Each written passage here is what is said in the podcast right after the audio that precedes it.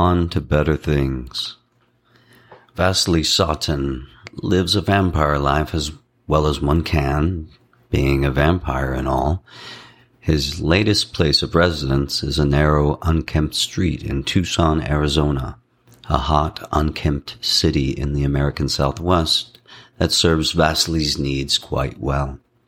And at this point in his 800-year lifespan, his only needs are a sunny place where most people, or vampire hunters, wouldn't dare look for him, and a trusty supply of dumb blood to keep him alive. Tucson provides his necessities so amply that Vasily has grown fat and lazy. It will ultimately prove his downfall, but before we get to that, perhaps we should investigate this vampire in more classical fashion. Vasily Sautin was born in the year 1207 to a rough family of farmers in what is modern-day Azerbaijan. You see, he's kind of European.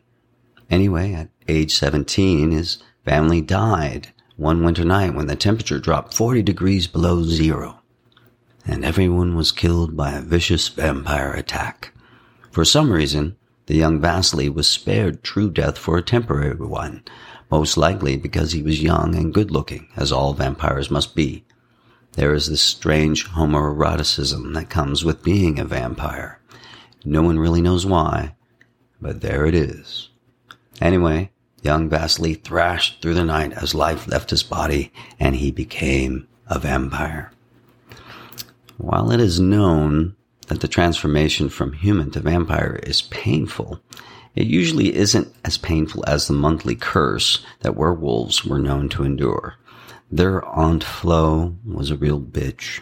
And yes, there are no more werewolves in the world, having gone extinct in 1911. No. The transformation from young, handsome man to vampire is very much like surviving the flu or pneumonia. You get sweaty and don't feel so good, then thrash about in a delirium, maybe foam at the mouth, lose your bowels and other unnecessary bodily fluids. That's the gross part. Then eventually awaken to a new life with a new undead body and increased sensory perception. Verily, after Vasily came back to consciousness and cleaned himself, he swooned in his newfound senses. The smell of shit. He could distinguish each molecule of odor. The light. His vision able to see beyond things, through things, the very essence of things, and etc. Everything was very cool, like he was on drugs or hallucinating. And he was hallucinating. He was sickened with a parasite, for God's sake. Vasily didn't stay long with his master, a reckless vampire who would die at the hands of angry gypsies not a month after his encounter with the Sautin family. However, for the first few days of being undead, it was useful for Vasily to have a mentor of sorts who could show him how to survive, what to do. They tromped through the countryside killing gypsies until they had an argument on the dirty condition of their prey. Vasily Sautin wanted nicer-smelling people who bathed. His master didn't care. They parted ways.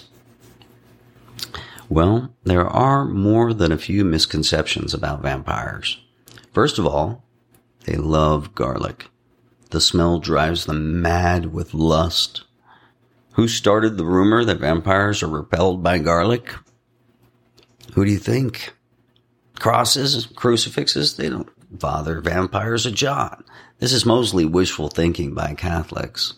In fact, many vampires are practicing Christians, Muslims, Jews, etc., etc. While it's true vampires must avoid direct solar radiation, fluorescent lighting is not disturbing in the least. It was invented exactly for that purpose. And many vampires enjoy walking around during the day in malls and shopping centers. Many vampires are employed by such places. If a vampire wears the right clothing and hat and glasses and is cautious and diligent, he can go just about anywhere during the day without it being a big deal. A wooden stake through the heart?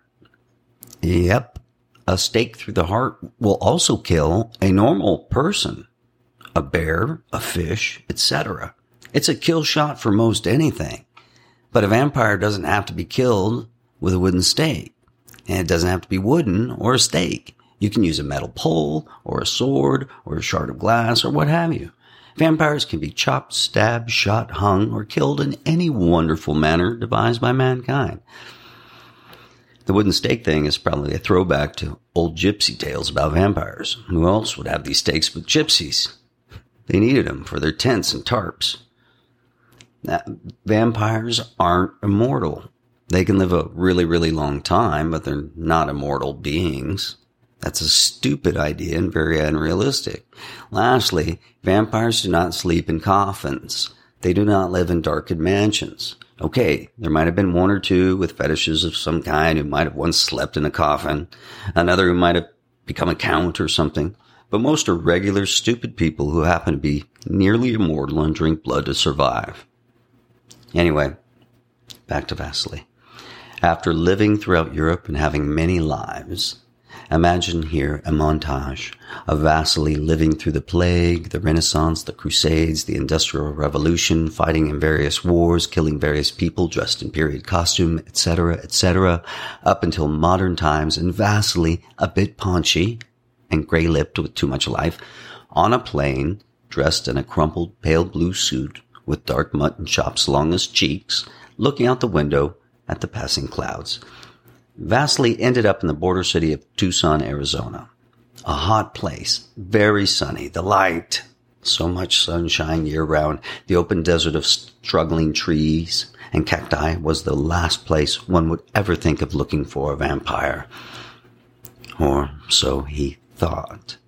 You see, ever since the first vampire walked the earth, a result of wild genetic mutation, basically parasitic in nature, thus the infection of others like some kind of disease, there have been the sorts of people who like to hate things.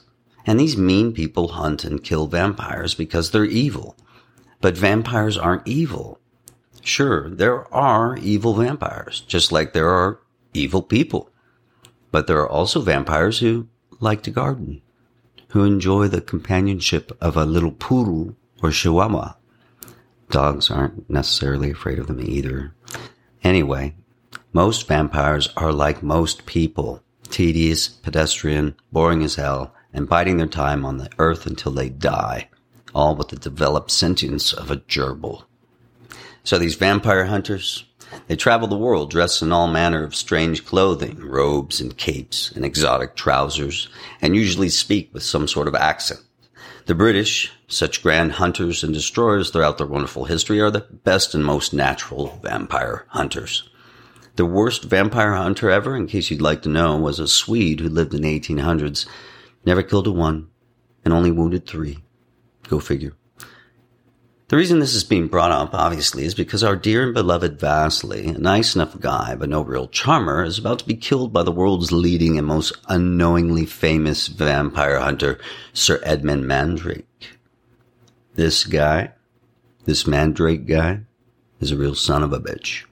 He's killed vamps, that's what he calls them, vamps, on every continent and most every country. He's very good. He has only one assistant, a young and beautiful brunette woman composed of legs and breasts and hips and lips. And Sir Mandrake can be thanked for having rid the planet of most every vampire. By most counts, there might only be 2, maybe 3 left in the entire world. But Sir Mandrake thinks otherwise, and he would know because he's killed so damn many. He thinks there is only 1 left, and it took him nearly 2 years to find him in the dusty desert city. Vasily is his target, the last vampire on Earth. There's been much speculation over the years. Why aren't there more vampires? Think about it. They seem to be superior to humans in most every way, what with their enhanced senses and sexy, blemish-free skin, the increase in strength and remarkable life expectancy. But again, vampires are human first, disease-ridden creatures second. They don't get smarter when they become vampires. Let us all pray to whatever God conveniently at hand and wish that it is so. May Vasily's death bring an end to all things vampire. Let his story be the last. So now we find our Vasily safe at home in his Tucson condominium. He prefers this lifestyle, as opposed to owning his own home, because he doesn't like doing yard work. Vasily has always been a lazy, sedentary vampire and has grown to enjoy television and the internet and video games and other mindless distractions of this current time. It helps him forget the boredom of existence. For the last 32 years, he's been holed up in this desert town, working a variety of jobs, from electrician to yoga instructor, to his current position as manager of the Orange Julius and the Tucson Mall. But today is his day off, this last day on Earth. As he sits slumped on his couch, working through a tough level of Call of Duty, little does he know that the great shadow of Sir Edmund Mandrake, dressed in Arab sirwal pants, a green silk shirt, and cream-colored linen jacket with his lovely and voluptuous assistant at his side, this shadow is about to fall across Vasily's humdrum existence. Now, the world is a record of death. Things come and go, like the dinosaurs or Rush Limbaugh, and vampires too must pass, like us all and everything. They had a good run, stomped firmly on the terra and affected our literatures and imaginations, but their time has come. In a world without vampires, humanity will have to turn our tired gaze back to reality, to the metaphorical, but much more prolific, bloodsuckers amongst us. While this might be tedious to some, if we concentrate on the real villains, instead of preoccupying ourselves with delusions of grandeur, an idealized image of the vampire, such a poor and pathetic creature after all, we might actually come to make a difference in the world, make it a better place for all, etc. All right, let's get this over with, shall we? There's Vasily in his condo, overweight and ponderous. Long gone are the mutton chops. He now sports a sharp goatee and keeps the hair spiked upon his head with product. He smells like some kind of horrid body spray. His neck bloats over the collar, spilling over in excess and blood fat. The blinds are drawn in his living room, sparsely furnished with only a brown couch and an entertainment center, and he sits in the dark playing his video game. The particular level he's on is quite difficult. He's been playing for 12 hours and is stumped with the current mission, having to start over again and again. But he's used to that, starting over. How many times had he run from one life to another, assuming a different identity and a different place, one after another for some 800 years? Vasily's character dies again. He lets the controller sag in his hand and sighs. Outside his condo's front door, Sir Mandrake steadies himself and gives his assistant a grim expression. It's incredibly hot today, and the air shimmers with heat. He wipes the sweat from his brow, clenches his jaw, says a silent prayer, and kicks in the door with all the strength and conviction of an enraged mammoth back from extinction and out for revenge. Vasily is shocked and turns at the noise. His mouth drops open upon seeing this enormous mandrake in his exotic clothing, with the light of afternoon blaring in behind him, the sexy assistant at his side. He notices a wild gleam in the maniacal British eyes, a wooden stake held high in the position of thrust and stabbing. I failed to mention that Sir Mandrake is old school, right? Anyway, before Vasily even has the chance to speak, Mandrake comes up to the bloated vamp, stands over him and utters a nonsensical phrase that sounds like Latin, and thrusts the stake into Vasily's fattened rib cage with great force. Vasily cries out, something like, "Oh, I am slain."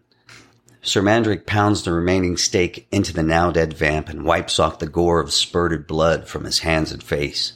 He smiles a mouthful of crooked and yellowed teeth at the sexy assistant, who herself has a few sexy droplets of blood on her face, an arc of dripping red across her thigh. "Right, then," he says. Vasily's dead and bloated face, the face of an ordinary and dumb human, stares up at the vampire hunter, and he shivers in the presence of what he perceives to be evil, but is really only death. He looks again to his assistant. The blood on her thigh, the last vampire blood in the entire world. The end of his meaning. The end of the great Sir Edmund Mandrake. The end of all stupid vampire stories. He feels a wash of regret and relief pass through him, and then finds his voice, finds his reason. He brings his gaze up to the gray eyes of his assistant, but only after passing over her other curves. "Cup of tea, dear,"